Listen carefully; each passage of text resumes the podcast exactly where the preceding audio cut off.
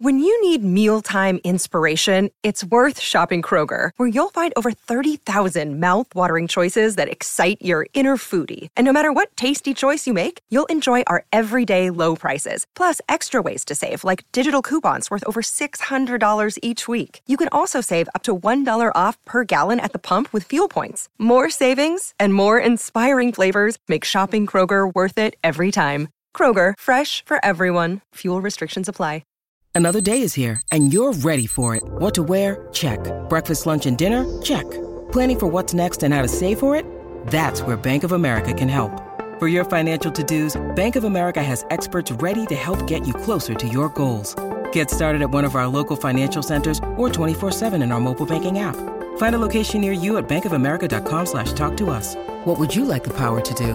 Mobile banking requires downloading the app and is only available for select devices. Message and data rates may apply. Bank of America and a member FDIC.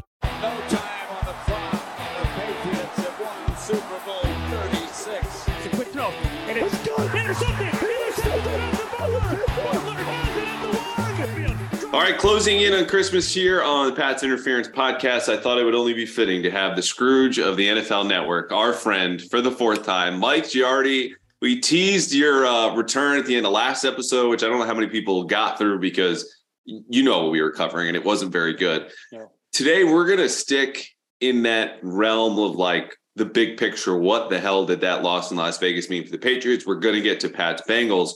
And you've seen the Bengals twice in person this year. You bounced around a lot this season. Before we get to that, I want to fast forward a couple days. What do you want for Christmas? Ooh. That's a good one. I think it's I, I you know what I want? one. I want to be on airplanes and not hmm. have people with bare feet next to me. That's what I want. I want people to understand that feet aren't meant to be taken out in an airport in any area at all whatsoever. Put them away in the socks, in the shoe. That's it. I don't want socks. I don't want bare feet. I've had it two trips in a row to Buffalo. I've had bare feet. It's not cool. and you've complained about it on Twitter. You have complained about it in the locker room yesterday as Yeah. we record here on Thursday. I would have to bet that when we go back to Foxborough today for one last round of interviews and press conferences, uh, we will hear about this again. Do you know how Um, dis- I mean, Andrew, that is disgusting. I, Yeah. it's, it is absolutely disgusting. Like, what are we? What are we not civil? Like, what? What's what's what's what's happening in this world right now? It's anarchy everywhere. And you just you just took it. Well, so the first one, the guy wasn't sitting next to me. He was actually in the in the you know by the gate, and I just was like, "Is that dude's foot out?" And I'm like, "That dude's foot's out." The guy was going to Buffalo, by the way. At least the trip coming back, the guy was coming from New York going to Boston. Although again, not not exactly tropical climate, but like the dude in the first one was going to Buffalo, and he was wearing flip flops to Buffalo in December. I don't, I don't know, but the guy next to me, yeah, it was that was. Um, I didn't I didn't recognize for like a half hour because I was in, basically in a coma Mm. uh, from fatigue from the day before. Airport and bar, then all yeah. of a sudden I'm like, what's that smell?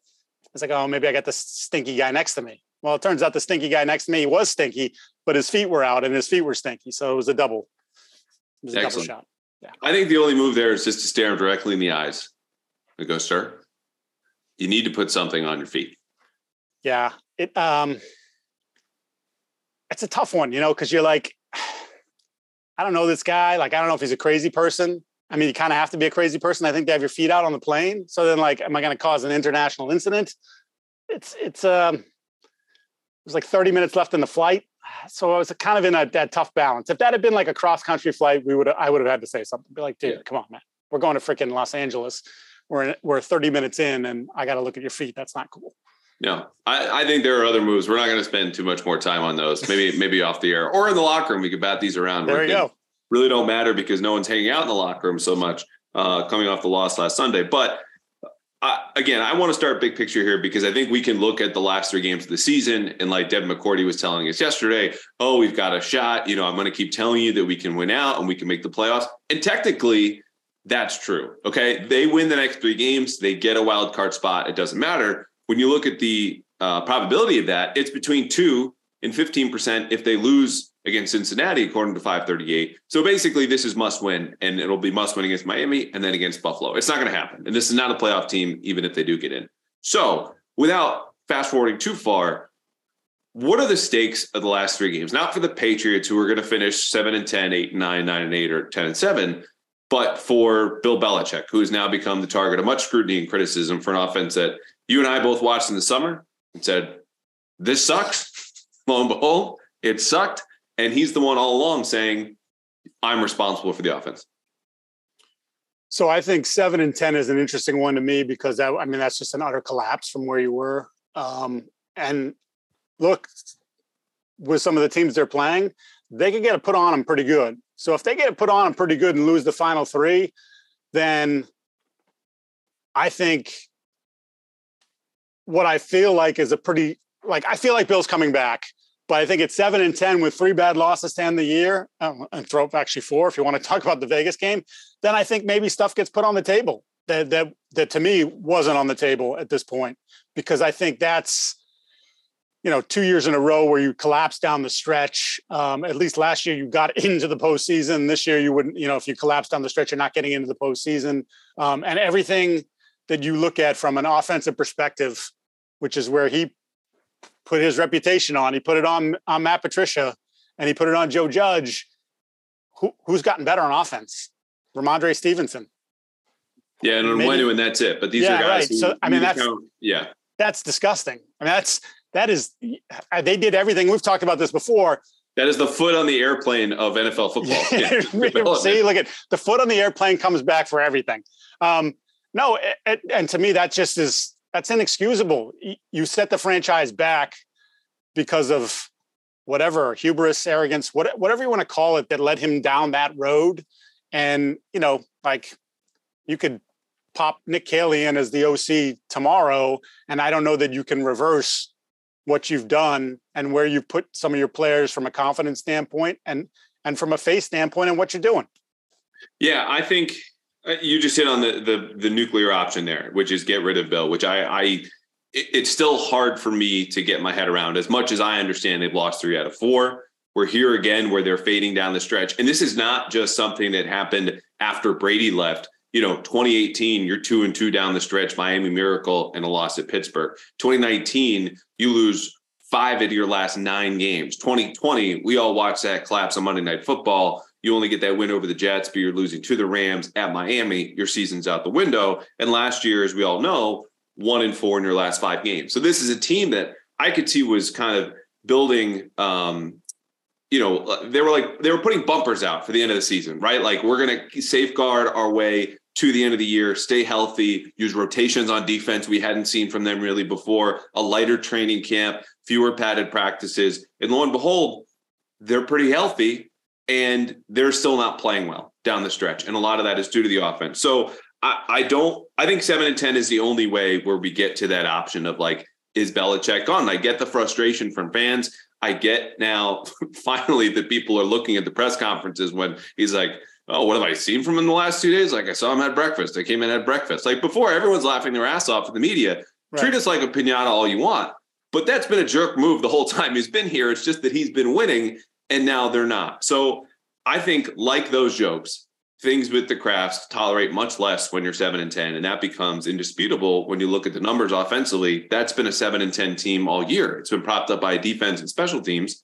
And when you give up a pump block on special teams and your margin for error is so thin on defense that you pitch a shutout until you're exhausted in the last two minutes, you just, the dam breaks at some point. And that's where we are. I just think this team more likely than not will be eight and nine, nine and eight, and 10 and seven, which is why my answer is not that is Bill's job on the line it's he has leverage in those conversations that are coming with the Krafts about we need to fix this. We've not had a playoff win since 2018.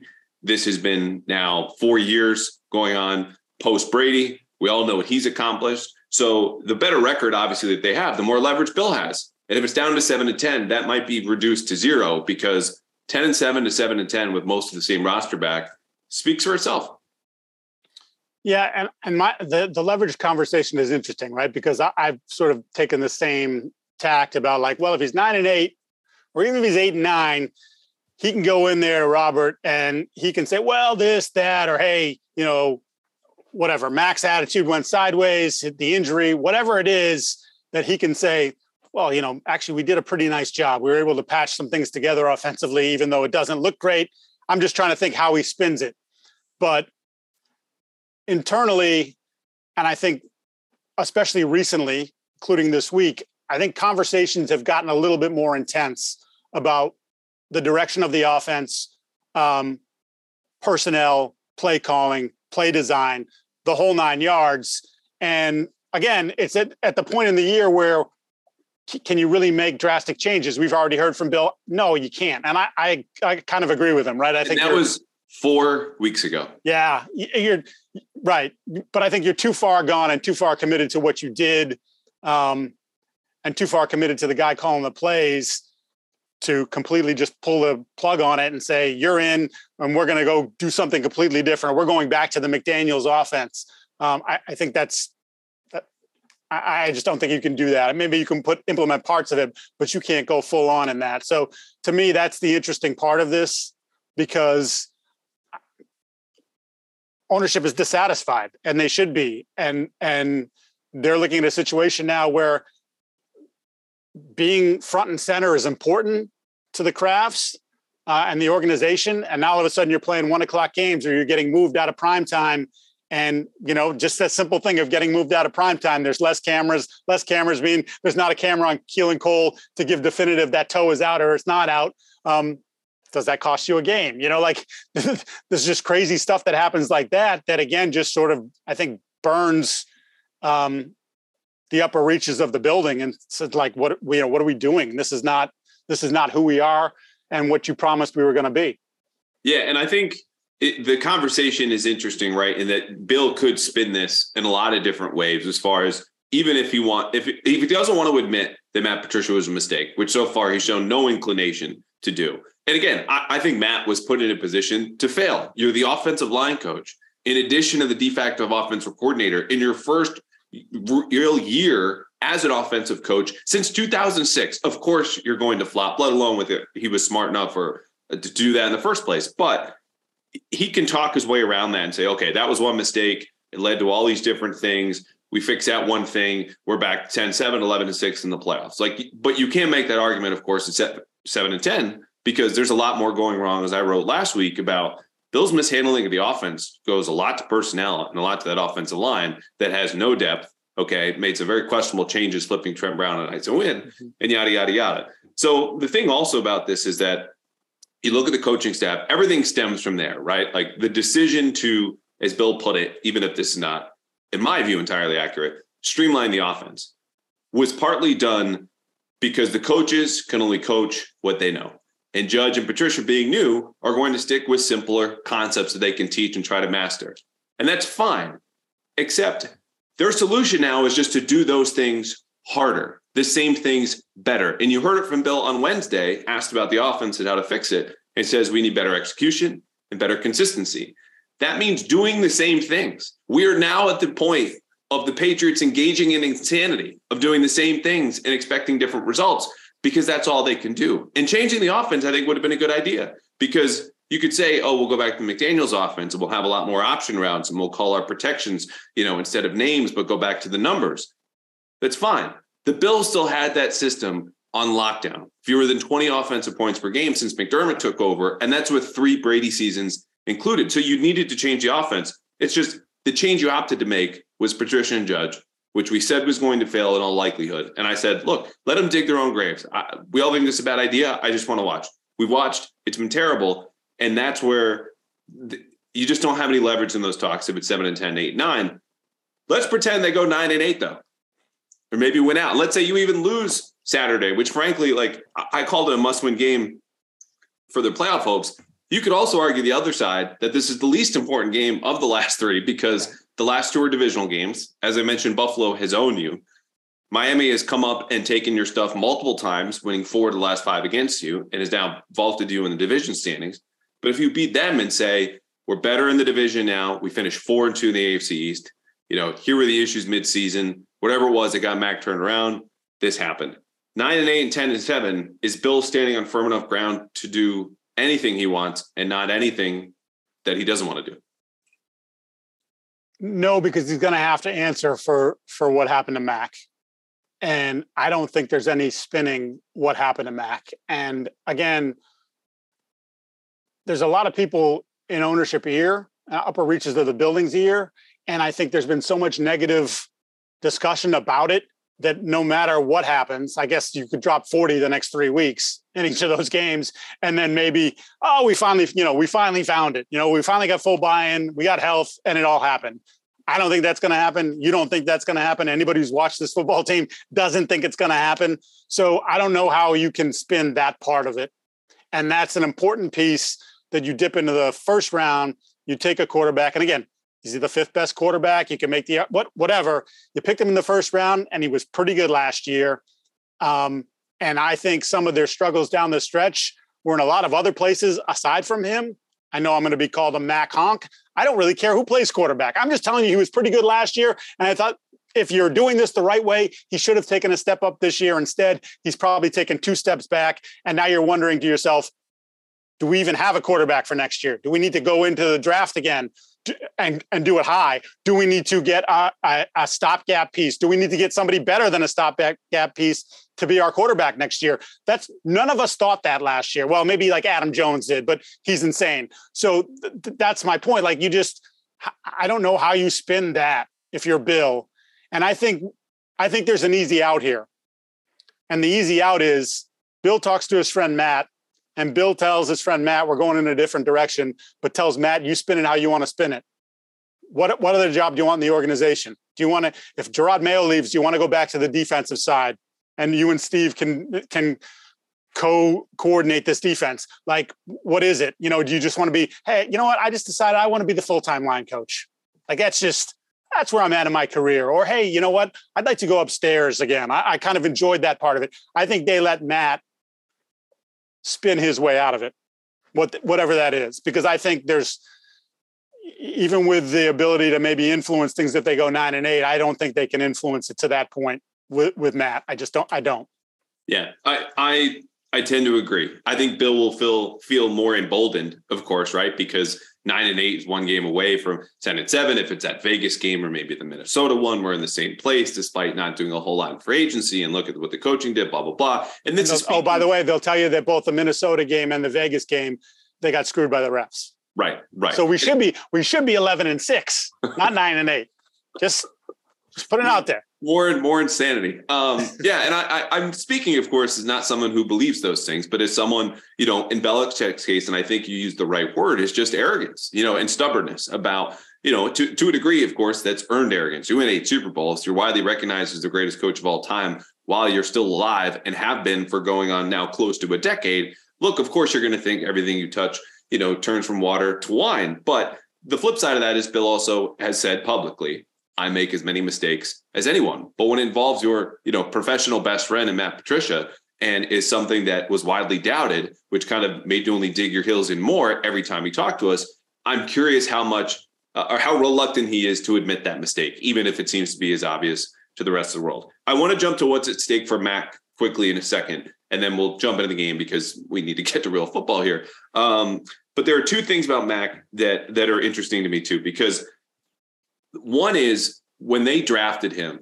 I saw his selection as opposed to trading up for Justin Fields or selecting another quarterback or just waiting, as them banking on this is the guy who can bring our old system to life, right? Like he is incredibly smart. You could go from the football standpoint, graduating in four years with a master's degree from Alabama, speaks three languages, all these different things, you know, processes, accuracy, all that.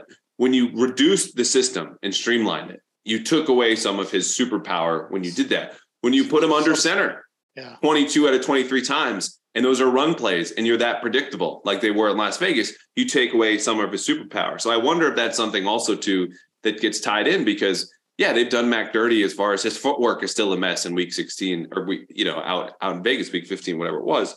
Um, I just, you know, do you still see him though as someone that can elevate the other people around him? Because let's say they get back to the water level of his rookie year you know, at that point, in my opinion, you need to upgrade significantly in other roster spots to then take another step further because we saw what he could do. But the questions about ceiling and what he can do in a, a circumstance that's not ideal, you know, not creating on his own, third down, red zone, all these different plays and arm talent. Like, is that something he could sway where everyone acknowledges the bad situation? If they do win two out of three, you you go, okay, this is a guy who can win on his own down the stretch. Is that what's at stake or what is? Yeah, I think there is definitely some of that where I think he had look that that game the other day.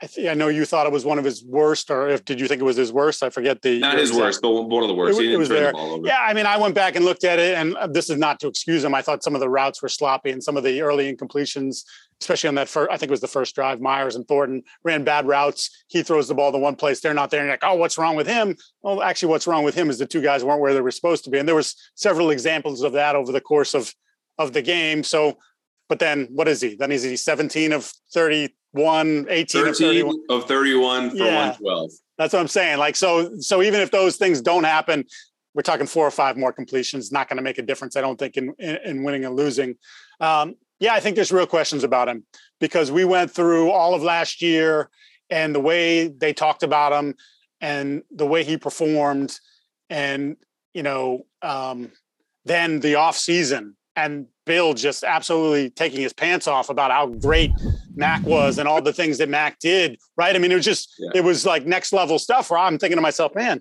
you know, I know this is a different Bill and it's a different time, but the way he's talking about Mac is not the way he typically talks about his current players, particularly young ones. Do you think so, he regrets that? Because we know this guy is someone who, and this is on on the sign in the building when every single coach, player, assistant, staffer leaves. And one of those dots, there are four of them, says when you leave here, dot, dot, dot. One of the rules is manage expectations. What Bill did when he talked Mac up, mm-hmm. even if that's how he felt, and all we can ask for is honesty, even if we don't get it a whole lot, is exactly that. He shared his honest feelings, but it set the bar so high that I've said before, we were treating Mac like he had already made the year two leap, and this was July and August. Like, do you think now he would regret some of that? Because oh yeah, I don't think he would. I don't think he would do that again. Yeah, yeah. Um, and I don't think.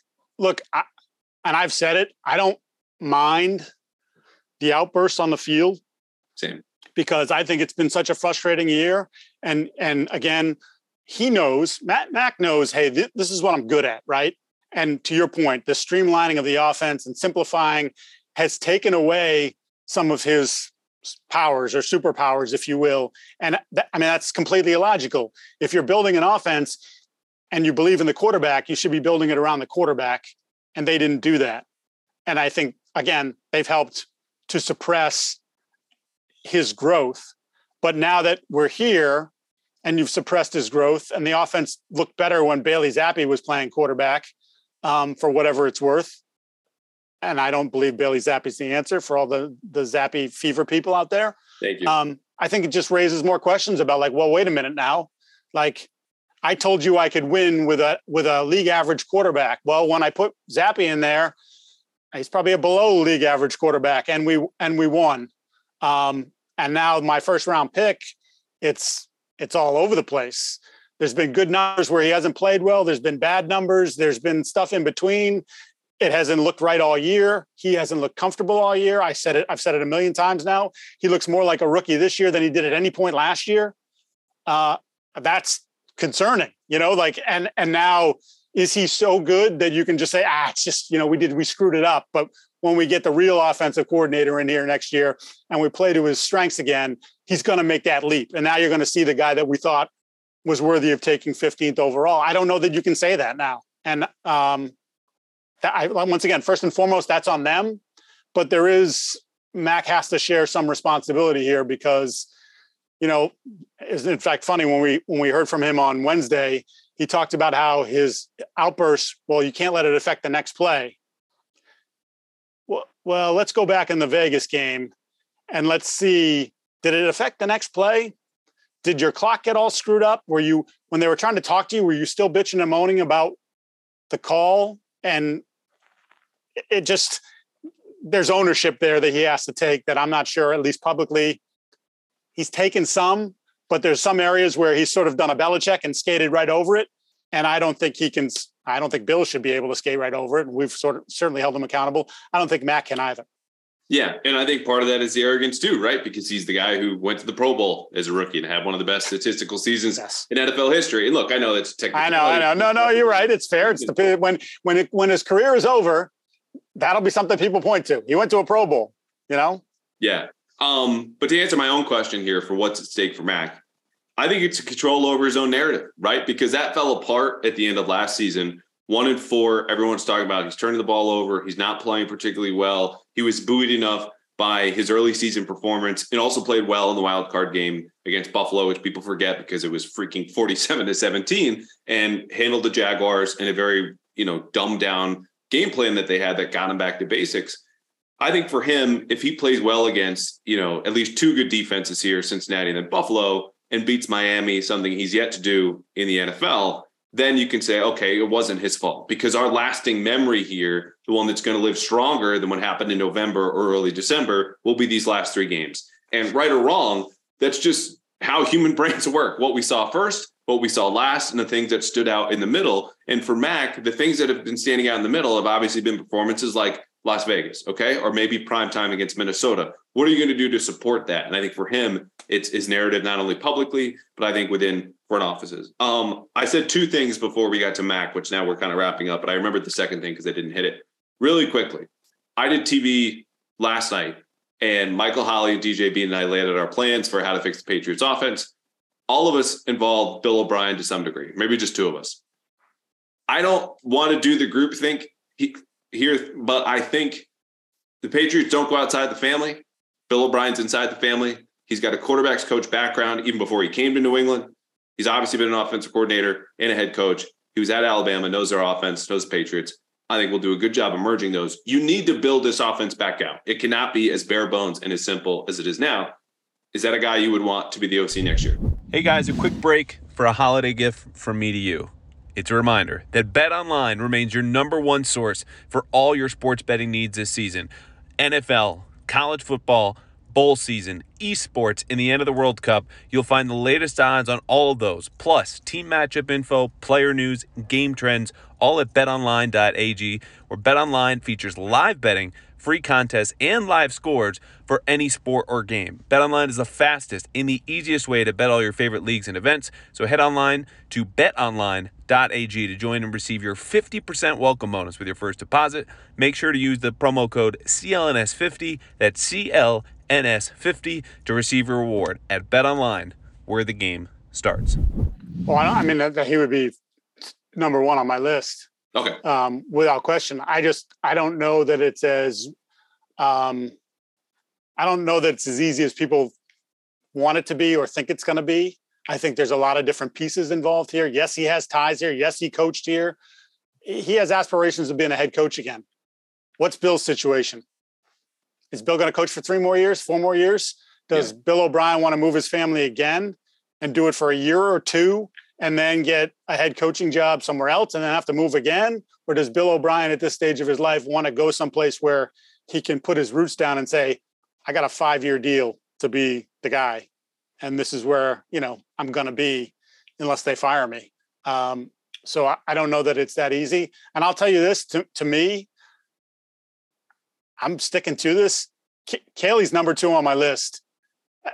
I think they screwed up big time. I don't know whether that was because, uh, you know, there were the rumblings about going to Vegas and they shot that down. I just know that everyone I talk to who's dealt with him thinks highly of him. And I'm talking about people that are no longer in the building, never mind the people that are in the building. And yes, it's a first year OC. I get that. But he he saw how they built this thing before. He was here for it. He understands it. He's coached the tight ends the last few years. And I know you can say, well, the tight ends haven't. Look, that's that's more of a personnel problem than I think it is a coaching problem, and certainly a game plan problem uh, this year, in particular, yes. with the way Hunter's been used. Um, I I still think that makes a lot of sense to me because he's young. I think he identifies with the players, and I think he, again, I think he knows I think he knows a lot of stuff about how they did it before, and I think he can help get it back to some sort of level that it was prior to this, whatever this is, this experiment. Yeah, I agree with you. I it's it said a lot when he was passed over for Patricia, and I think that speaks to how Bill thinks of Patricia as much as the ceiling on certain assistants, because Bill will make that very blunt. Like you want to go way, way back. Pepper Johnson was someone who had aspirations higher than being a defensive line coach here in the early mid 2000s and then you know met a ceiling here professionally and went to go coach the Jets. So that's happened before. I don't know if that's the case with Caley, but Patrick Patrick Graham as well. Patrick Graham, yeah, better, more recent example. A guy who's gone to be defensive coordinator, obviously in Vegas right now, but many other stops um, besides there. And they blocked him from going to Vegas. I mean, at that point, like, you can have no one else left, but Right. longest tenured assistant on offense. Um, well spoken, smart, hardworking, and uh, I know he's been involved very much in the run game this year. And that is really the one part of the game Yeah. that's that's been working for them. Yeah, the one thing you do well. schematically. Yeah. Okay. We promised football talk. Let's get into some football talk. Yes. Sticking with the offense and Nick Caley and everyone else in that side of the ball. I want you to start on a positive note here. Try try as hard as we can. Yes. How do the Patriots get to 20 plus points against Cincinnati? Because in my opinion, this is the only way that they win. Don't suck passing the football. Okay. Thank you very much. Very helpful. Well, I mean, you can't. How, Fourth- Mike? and- Yes. Thank you. How? So show me. Well, first of all, get Hunter more involved. I think that that whole thing has just been nonsensical. Um, how about let's not target Nelson Agholor on slants? Like there are certain things that just don't make a hell of a lot of sense to me um, that have been going on all year long. But I mean, I'm I'm trying. I'm scheming it up as best I can as a schemer in this offense to get Hunter and Jakobi Meyers the football eight to ten times. That's that's what I'm doing. Then you can mix in your screens that you love so much. Um, and I think that's enough that you should be able because I think those two players are good players. That that should be enough if Mac is on his game, if you will, and they protect him decently. That you can get to twenty. I I, have some questions about Cincinnati's secondary. I don't have any questions about their front seven. And even though Hendrickson and Hubbard uh, Hubbard's definitely not playing. I think uh, Hendrickson. I'm pretty sure he's not playing either. But DJ Reader's a monster. BJ Hill's a monster. Like they're gonna have a hard time blocking those guys. Um, Logan Wilson's been everywhere, uh, in large part because he's running behind those two guys where they're taking up two and three people at a time, and he's getting a clear path to the ball.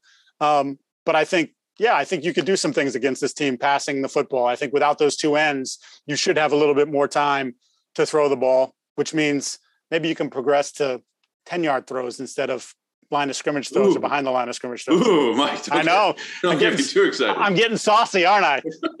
um, well, the, the first step is obviously scouting them, which I should have done at the outset here as we normally do our rundown. So let me hit on the Bengals really quickly. For those unfamiliar and haven't visited them twice this season like you have, the Bengals have won six straight. They are 10 and 4 overall, seventh by DVOA, fifth in offense, 12th in defense, 22nd on special teams. We'll get to that later.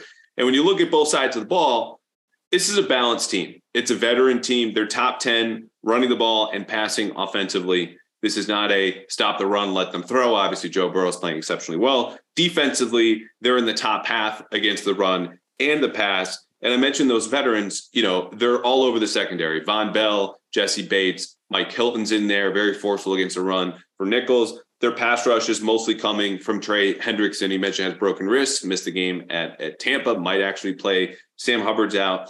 Those two guys are the only two, and this is pass rush is much more than sack totals, but with more than two sacks this season. BJ Hill is third with two. And so, you know, you talk about Wilson, still a Patriots draft crush for me from like 2020, where it's just Nice. like this.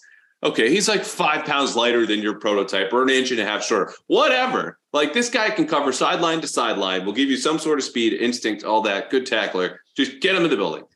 Couldn't do it. That's how I, that's how I felt about Shaq Leonard. I know he's had injury problems, but like it's the same thing. You see him playing, you're like, see, I'm not an idiot. I can spot good players. He's a good that's- player. that's the bar got a way to make him work. Yeah, not an idiot. Um, that's me. That's it. That's an important thing for me. Not an idiot. Well, they are finally getting him in the building because, of course, he'll be here on Saturday. and so, sticking with the defense, like the two linebackers, Pratt and Wilson, kind of make everything go. This is a nickel defense. It's zone heavy. You're, you know, they blitz somewhere in the middle of the the pack, somewhere between 12th and 18th, uh, depending on your, you know, choice of uh, research. But they'll pressure when they need to. It's just, I think for the Patriots to score 20 points, you know, their numbers against number one receivers are very good. Running backs and tight ends also very good, mostly due to, as I mentioned, Logan Wilson and Germaine Pratt, who've already combined for 200 tackles this season somehow. You, you've got to attack to the guy who let the game away in Las Vegas, and that's Jakobi Meyers, because Mike Hilton is, is a very good and heady player, but for whatever reason, they're not covering the middle of the field very well. And that's the area where I think look, if I'm Belichick and if I have a sense of humor or you want to build someone back up, I give a double pass to Jakobi Meyers at some point in this game. Like let him let him actually do and I'm serious. Yeah. People can bitch and say this is insane. Jakobi Meyers, for whatever happened in Las Vegas, which we all know happened, is one of your best and most consistent players on this team. The only one that is causing a defensive coordinator to stay up an extra five minutes at night. Rhamondre Stevenson doing much more than that. I just don't trust Stevenson to have a game like he did against Las Vegas, which had a below average run defense. They're above average. The two guys in the middle are a problem. I think they're going to come downhill. You need to hit big plays off play action. And I think specific to Meyers, and that starts with a fast start because eventually you are going to have to run the ball. And I just, I think you need a first quarter lead and a lot of help from defense and special teams. But beyond that, you got to feature your guy because it looks like DeVante Parker could be out. And I, I just don't trust them to feature Hunter Henry, Would you hit it on the head. There have been three games this year against Yeah. bottom 10 defenses by DVOA against tight ends. And Hunter Henry is seeing as many targets as you and me. It's illogical. Um, again, so, so I, I would love, I would love someone to give me a real honest answer about about the philosophy there, how you can think that made any sense at any point. Um, they can't, obviously. Um, I, I'll tell you this, and, and having seen them, and most recently I saw them against Tennessee, which was kind of the start of their of their run of playing hard teams and and beating hard teams, teams that, well, I don't know if Cincinnati. Now I think it's the other way around. I think it's like the other team should be worried about Cincinnati, not not them worried about the other team. Um, a lot of run blitzes in that game. Mike Hilton, you know, they they attacked Derrick Henry. The idea, obviously, with Henry, I- I mean, with every back, but Henry is a big dude, was to get him before he gets going, get him going sideways. Um, don't allow him to get that full head of steam. I think you can kind of say the same thing about Rhamondre. Not obviously as big as, as Derrick, but I, I think there are is a bit of a similar running style there. Um, so I, I wonder if they sort of dust that off. And the thing that impressed me in that game was that they were the more physical team and they were the more physical team from jump. So I think they know how the Patriots want to play and that the Patriots want to be the bully and and haven't succeeded in being that too often. And I think they're going to come in with that attitude like, go ahead, try it, see what happens, because we've stopped a lot better running attacks and better teams than you, and we're going to do this to you again. And having Reader back in the lineup and and healthy, uh, I was joking the other day. Well, not even joking. It's it's fact. I love watching him play. Like you just he he people ah, defensive tackle like just watch him, man. Some of the stuff that he does at that size is is stupid, and the ability to sort of control two blockers is you know I mean there are guys that can do it, but then there are guys that aren't productive off it off of it. He can do it and then be productive off it. So he, I think he's he's one of the better guys you're going to see in the interior all year long. You mentioned them beating good teams. Uh, among them, I mean, they won 34 23, huge comeback at Tampa last week. You know, you go on the roads and beat the Browns 23 to 10. Uh, that was actually at home. Also beat the Chiefs at home 27 24. Titans on the road 20 to 16. And then the Steelers and Panthers before that.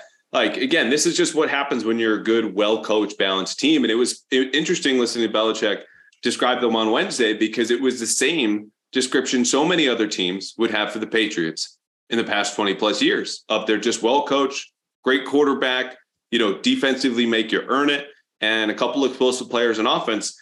And let's just flip to that side of the ball because again, I, I think the Patriots they just don't have a plan B. So it, it's going to be that running game.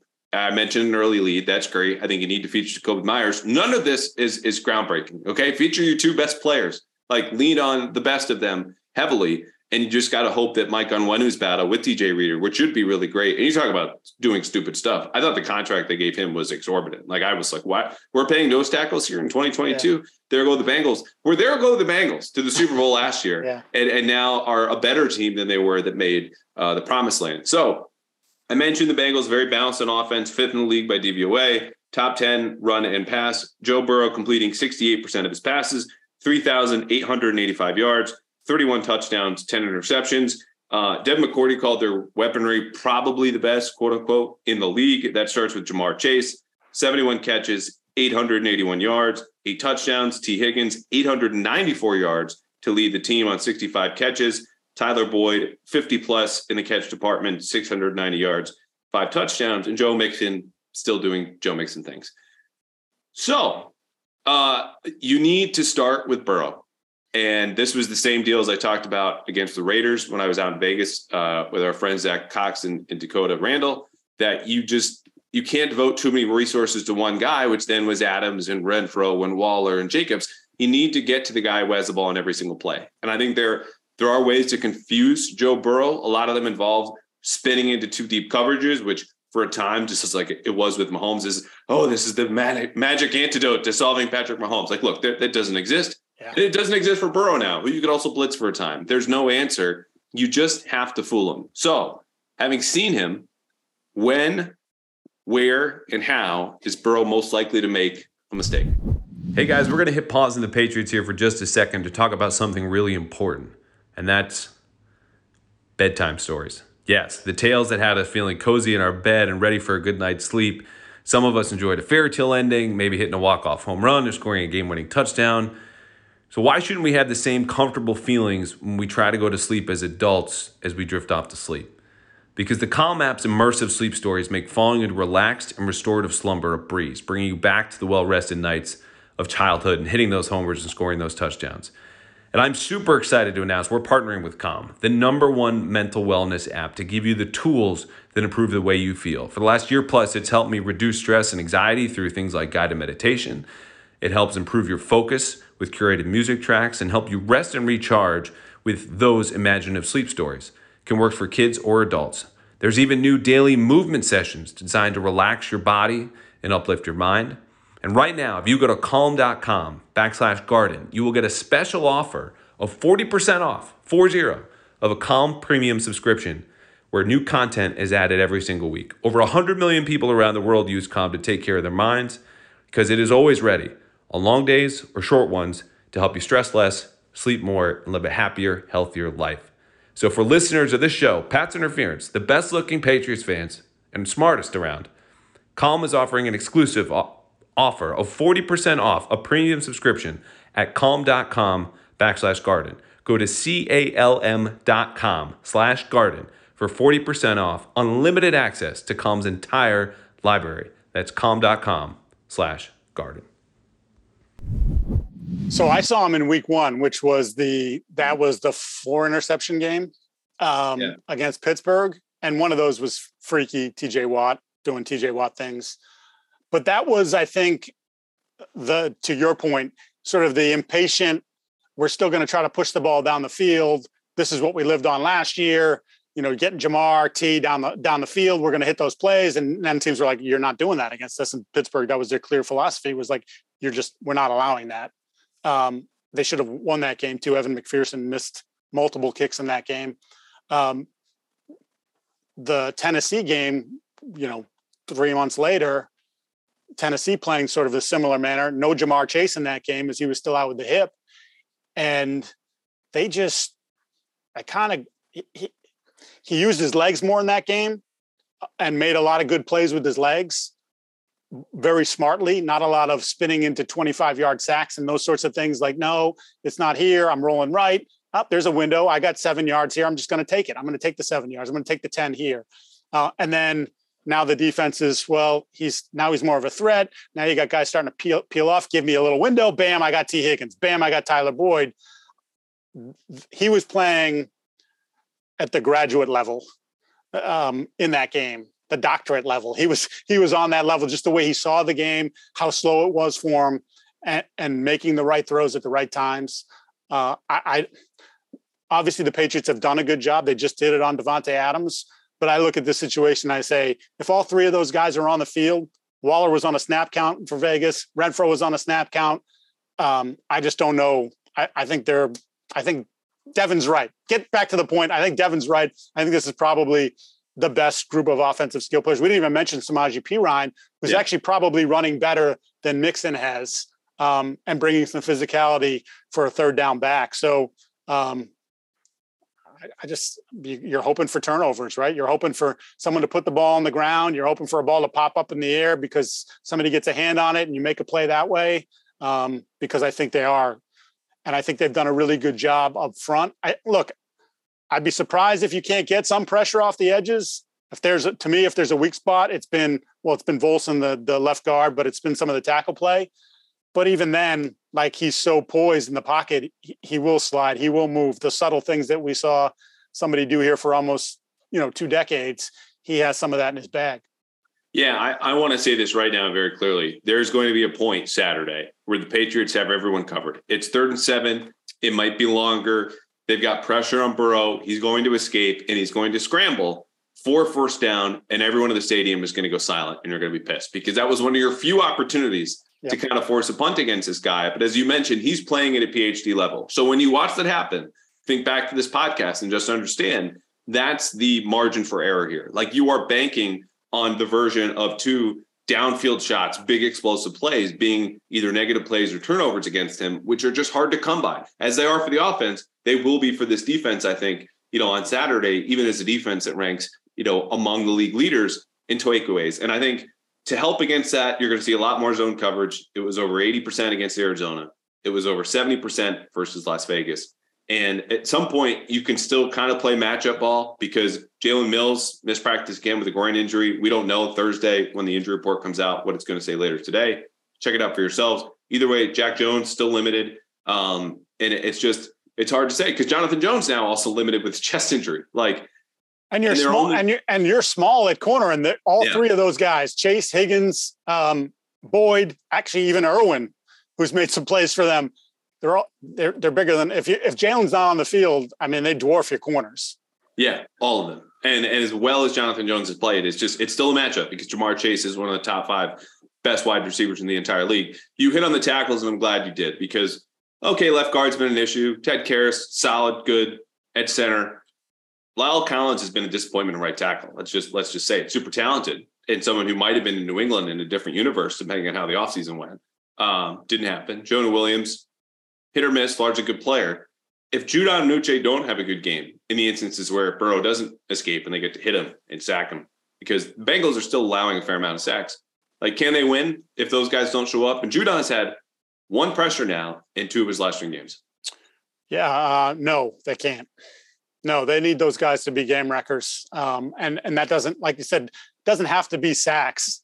Yeah. Um, although obviously you prefer that, but it just has to be throwing him off schedule, getting him to run around, getting hits on him. Not that again, not that he gets affect, affected by that stuff. He tends to be uh, okay, fine, whatever, shrug it off, and then we'll play the next play. Um, but yeah, I don't, I don't, I can't foresee any scenario in which those guys aren't game changers, game wreckers that that you can beat them. Yeah.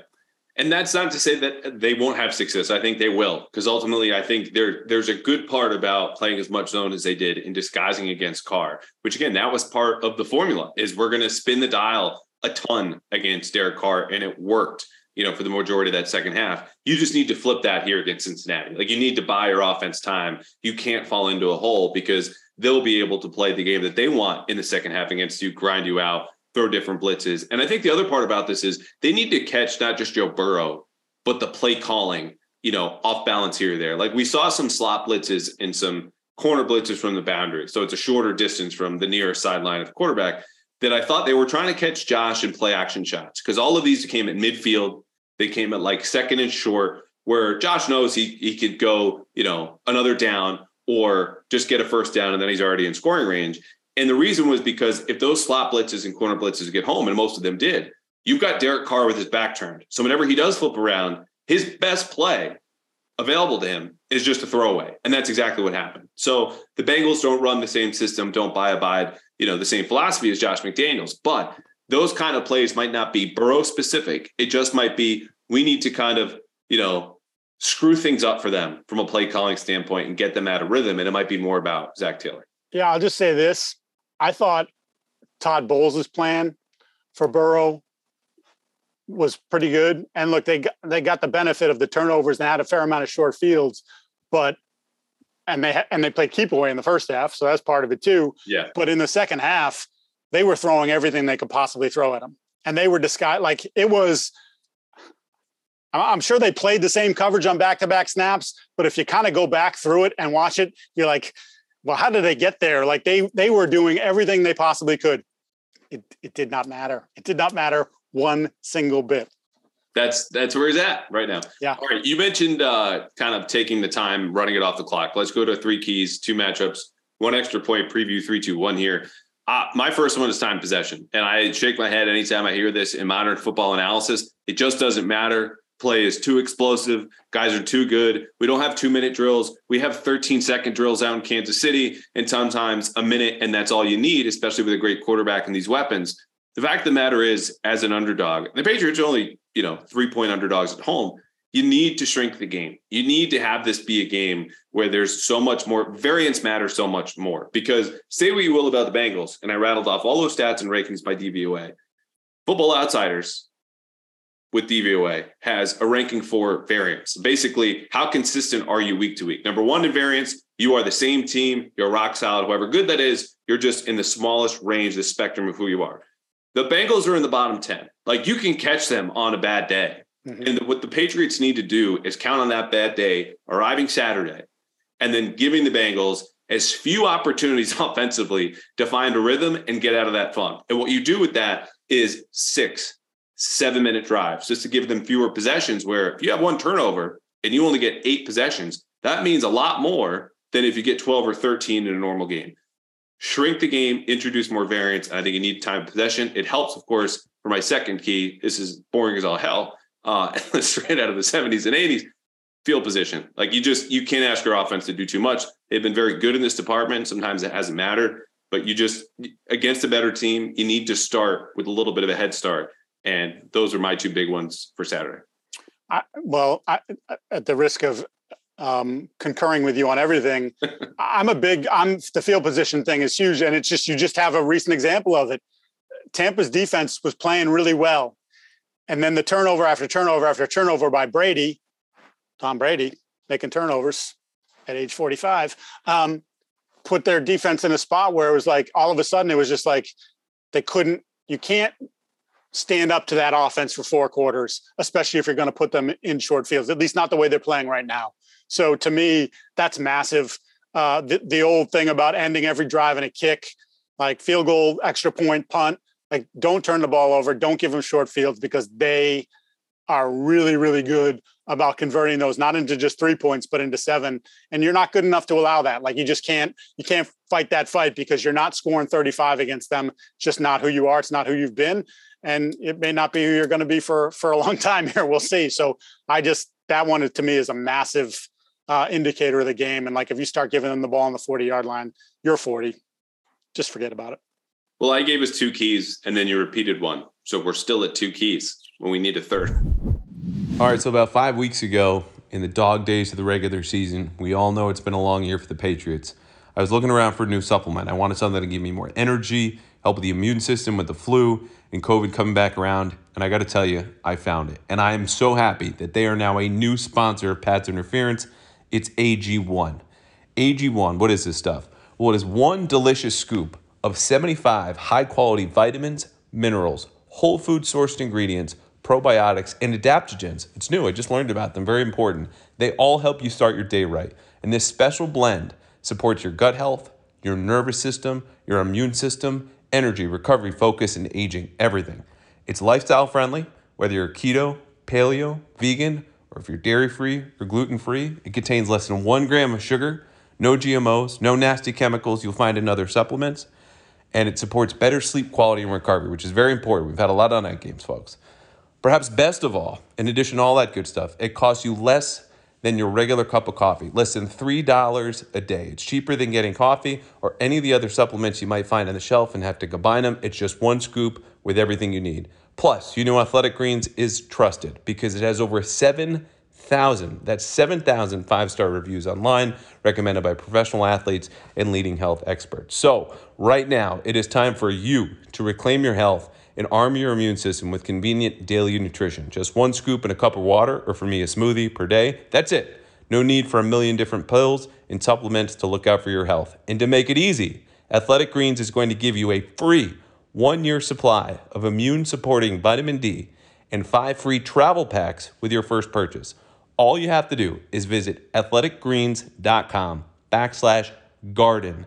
Again, that is athleticgreens.com backslash garden to take ownership over your health and pick up the ultimate daily nutritional insurance. I had something. Oh, you know what I had? Ja'Marr Chase. So if you watch Ja'Marr Chase, now he hasn't played, you know, he missed a bunch of games. You watch him after catch.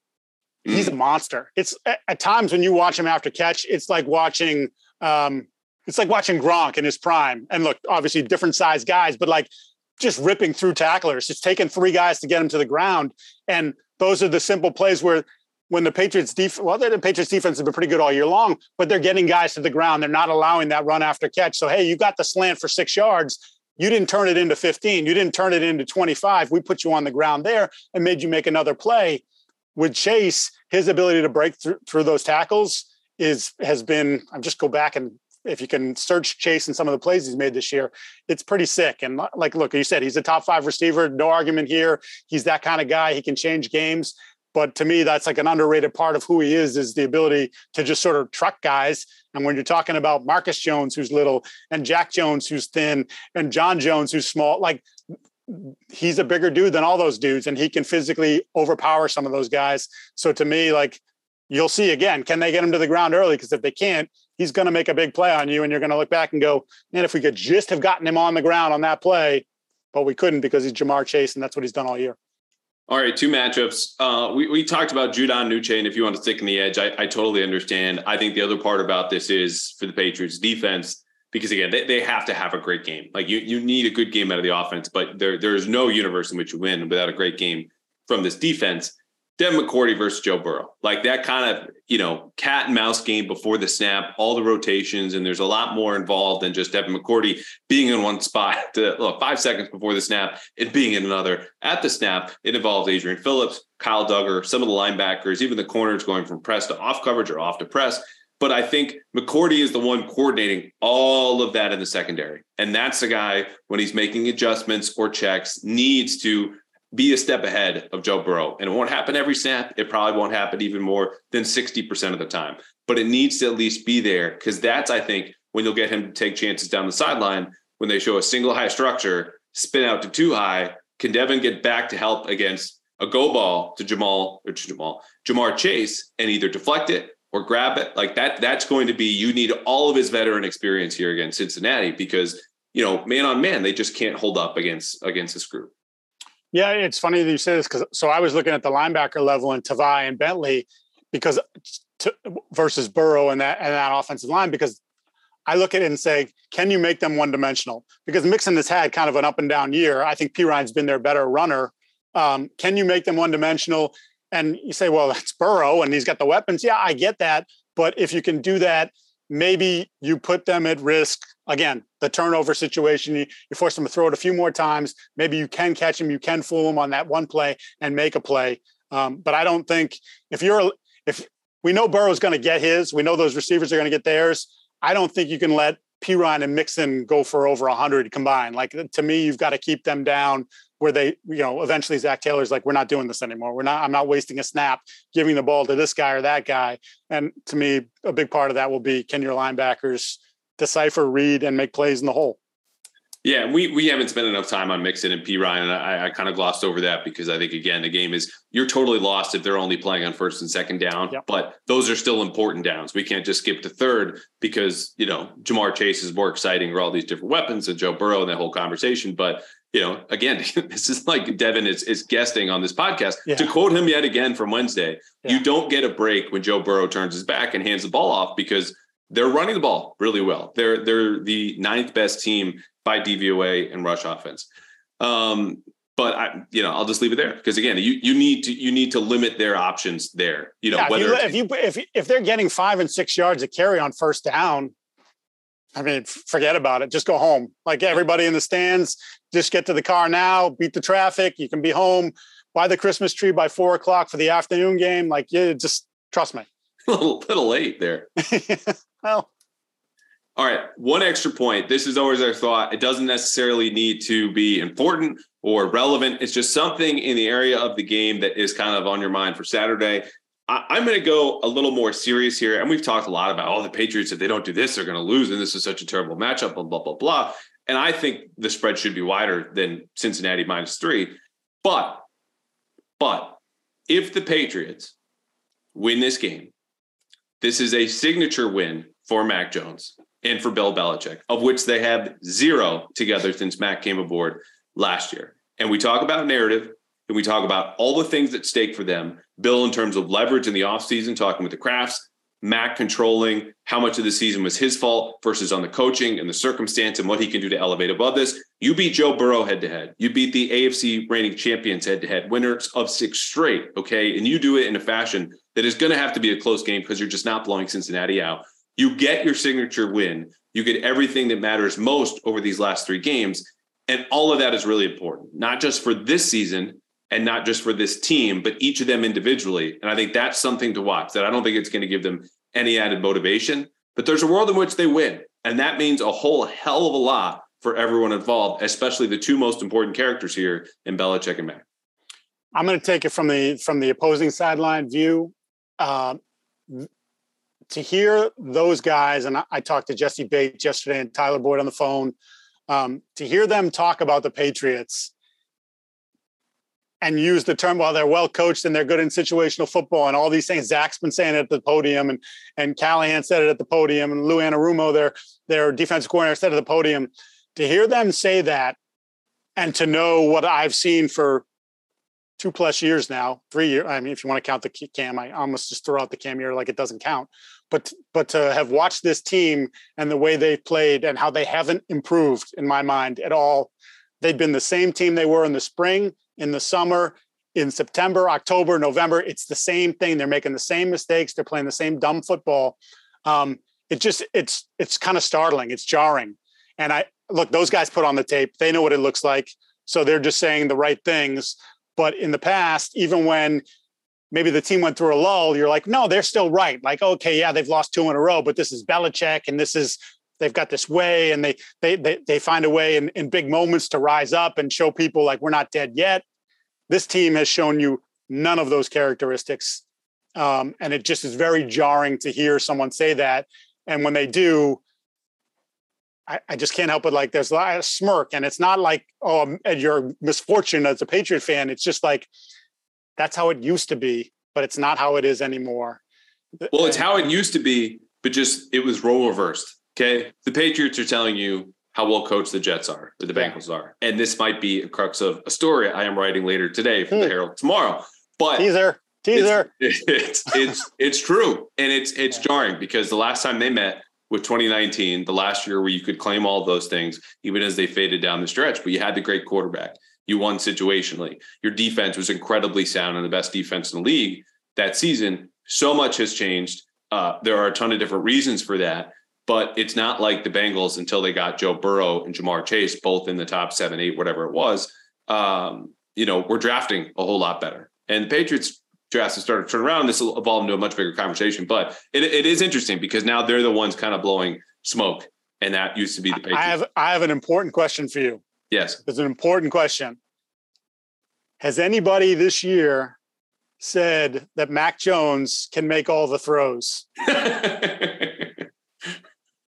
I I need to go back to the transcript. Yeah, I just it you know because it is it is that it's it's it really I keep using the word jarring. It's jarring to hear because you're you've been so used to it being so buttoned up here.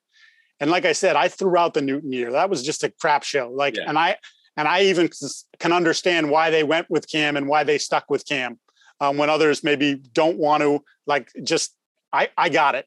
Yeah. But now to see what it's become starting in December of last year and through this year, it's like you're you're just like all those other middling football teams that you did make fun of or you did have to throw bouquets when you didn't mean it because you know when privately you'd be like Jared Goff's going to crap his pants like that's that's where you're at now with the other teams still such a legendary report for me was that game day of the Super Bowl that was game day of the Super like, Bowl yeah I had that so I got I was told that on was it Monday or Tuesday of that week? And I was like, hold it, hold it, hold it. And then you, you know, you pray because if someone's willing to tell you that, there's other good reporters on the beat. Yeah. Or there's national guys that come around and people want to be like friends with the national guy, and you're like, eh, they're going to tell them that. And I kept like, nope, nothing happened today. Nobody said it today. Nobody reported it today. Just hang on, just hang on. We're going to get there. And then the best part about that was the reaction of Pats fans who were a pop, uh, I can't even say the word. We're completely losing their minds. Like no one, no Patriot player would ever say that. Okay, buddy. Right. Sure. Because they don't talk trash. No. And they were right. They were right. Three oh my points God, were they right? in that Absolutely. Super Bowl. Lowest scoring ever. Like that's it's uh it's a great clip. I'm glad you mentioned too that he can hit all the throws because that was before I discovered that was a tell for Bill that he thinks the quarterback sucks, provided there's no mention of accuracy or decision making. right, playmaking. Yes. no, no. I was I was teasing you yesterday when he said yeah, that because yeah, I know, I know. I, I, just that gets lost in the criticism of the, the same knee jerk reaction of like, oh, Callahan's making shit up and all this different stuff, and you just listen to someone talk and drone and talk and talk, and you you you pick up on tells. Like, as I'm sure For people sure. who listen to this podcast go, I hate it when he transitions like this or he stumbles upon that word. Like it just happens. We all For have habits. But I think the thing about that was it was just perfect because you know he said it about Goff, he said it about so many other guys, and if there's no mention of accuracy or decision making, he says you can make all the throws. Something which, by the way, and he said hit all the throws yesterday, bro. Belichick has not done once this year, or maybe since I tweeted that out week two of last season. It's certainly not happened this year. So I'm just going to leave it at that. I think he's he's aware. Uh, Mike Giardi, the NFL Network, tremendous as always. We'll get you out in a final score prediction. I tried to end on a positive note. Again, this would be a legitimate signature win for the Patriots, and then we went right back down the toilet. Um, what do you think is going to happen? Give me a final score. I'm going to trust that some of the veteran leaders somehow get this team to to put it together after that devastating loss against Vegas, but I still don't think it's enough. I just don't think you have enough forces on offense and I don't I mean your scheme is what it is. So let's call it uh let's call it 27-17. Oh, all right. Well, we are almost in alignment, which always makes for just terrible podcasting. Uh 27-16. I think they get their early lead. I think it could be 13 uh, you know, to 9, something along there, you know, 13-6 at halftime, but the dam is going to break because that's just the talent level here where the Bengals, if they are well coached, have the horses, have often had the horses and just screwed it up themselves. And uh, that's what's going to happen on Saturday. But it is going to be, and we should have noted this earlier, uh, incredibly windy at Foxborough. We're looking at 25 mile to 30 mile per hour winds all game, a real feel, shout out AccuWeather, of basically zero Yeah. and an actual temperature of about 23. So if you're throwing the ball, which Cincinnati does better, good weather, bad weather than the Patriots, eh, it's going to be a little trickier than we know. And that might speak to the variance of just kind of a bad bounce here or ball dying a little bit earlier there. Like things could happen. Or then but then your kicker who who who's who's really good indoors but when the weather gets cold we saw he doesn't have the same leg on his kicks i mean i i, figure he'll be able to figure out the wind patterns because they spend so much time with that but even then that makes like is he your second best offensive player your third best offensive player how's he All right, the NFL? Network Scrooge, ladies and gents. Yes ladies and gentlemen just telling it like it is whether you like it or not Before we can get him out here, drag us any more down. Merry Christmas, buddy. you too